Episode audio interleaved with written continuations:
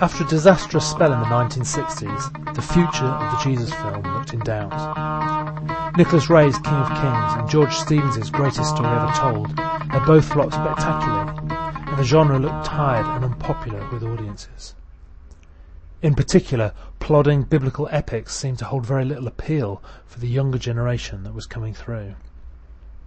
So, it was something of a surprise when two young English writers, Tim Rice and Andrew Lloyd Webber, crafted a hit rock opera based on the events leading up to Jesus' death. Unusually, Jesus Christ Superstar started life as a group of individual songs about Jesus, which were collected into an album. The album proved a smash hit and led to successful runs on Broadway and in London. Having enjoyed critical and financial success with another musical, Fiddler on the Roof, director Norman Jewison decided he wanted to make Superstar into a film. Jewison wanted to film in Israel and used a set largely composed, of Roman ruins.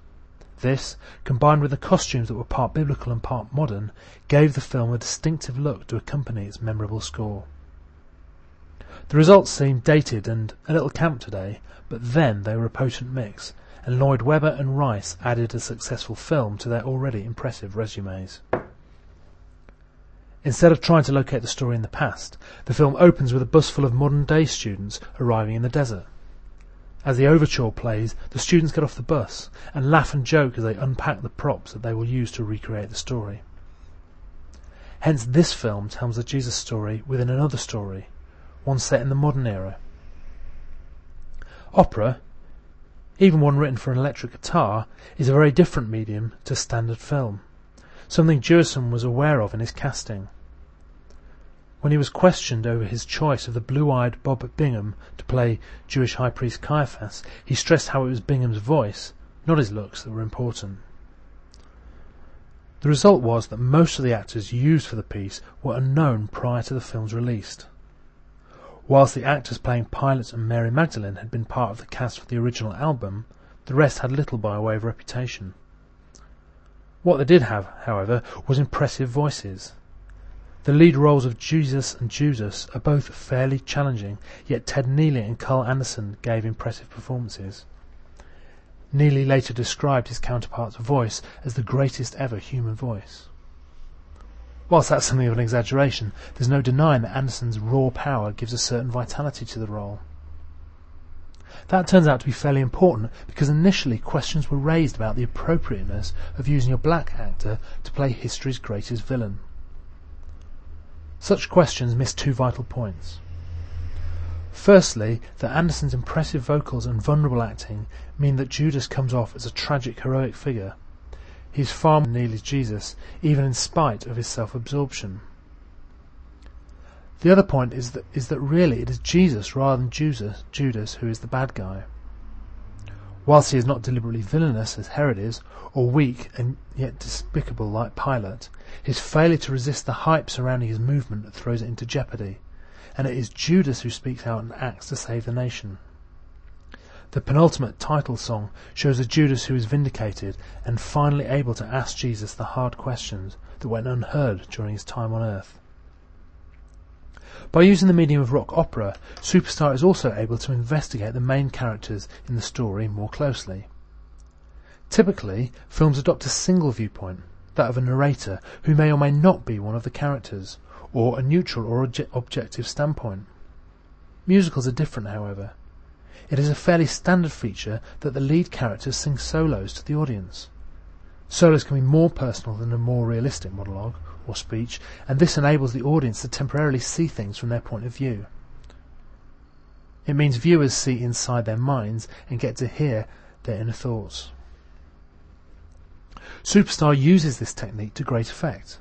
There are so many solos it is hard to imagine a great production in which to be a member of the chorus. Instead, Judas, Jesus, Mary, Simon, Pilate and Herod all have at least one solo, whilst Peter, Annas and Caiaphas get significant chunks of dialogue within duets. The result is that for the first time in the history of Jesus in film, we get to see the story from multiple points of view. In particular, Jesus' solo Gethsemane really tries to get inside the mind of Jesus. Whilst this is often the most intimate moment in films about Jesus, Superstar goes further than any of the previous biopics. Looking back on this film 34 years later, it seems strange to think that it was quite so controversial at the time. Yet at least four major objections to the film were raised. According to Jewison, the BBC even found the idea of a singing Jesus too hot to handle. Other complaints focused on the appropriateness of a black Judas, whilst a third group of people protested against the film's anti-Semitism. If Judas is disgusted by the reaction of Jesus to the crowd's adulation, then it stands to reason that his disdain for them is even greater. And when this large, fickle, and crucially Jewish crowd turn against Jesus, pressuring a weak Pilate into murdering him, then it's fairly clear why some Jewish groups objected. However, perhaps the largest controversy surrounded the film's ending.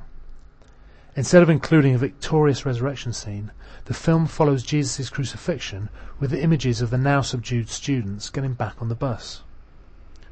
But the actor playing Jesus is not present, and the film closes with a shot of an empty cross up against the sunset. A fortuitous piece of timing meant that this shot is superimposed with a shepherd taking his sheep across a decent, distant hill. Many interpret this shot as denying the resurrection, yet it is clearly intended to be ambiguous. In the theatre, it is usual for the actor playing Jesus to return to take a bow wearing dazzling white, an act that points towards the resurrection. But cinema has no equivalent to taking a bow, Given the film as part of the Passion Play tradition, the absence of a resurrection scene is nothing more than would be expected. Furthermore, it's hardly novel. Even as far back as 1912, the resurrection was omitted from Sidney Olcott's From the Manger to the Cross. And it was only four years previously, in 1969, that the TV version of Dennis Potter's play, Son of Man, ended far more bleakly, with a defeated Jesus hanging on the cross. Despite having dated so greatly, and for all the criticisms aimed at it, the music still remains strong, and Rice and Webber's rock opera still thrives today. 1999 saw the redesigned version of the stage show being filmed and released on video. Whilst it's no longer as groundbreaking as it once was, it still has a far wider appeal than just those who go to church or watch religious films. Thanks for listening. Next month I'll be looking at the animated Jesus film, The Miracle Maker.